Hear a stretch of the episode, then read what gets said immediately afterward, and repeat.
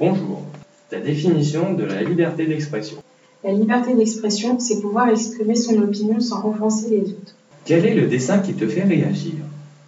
Le dessin d'Arès que j'ai choisi porte sur la liberté d'expression. J'ai choisi ce dessin car il s'inscrit dans le thème des droits des femmes. Dans ce dossier, il n'y a pas de décor. Il représente un homme et une femme. L'homme est grand, gros, de couleur sombre, gris et noir.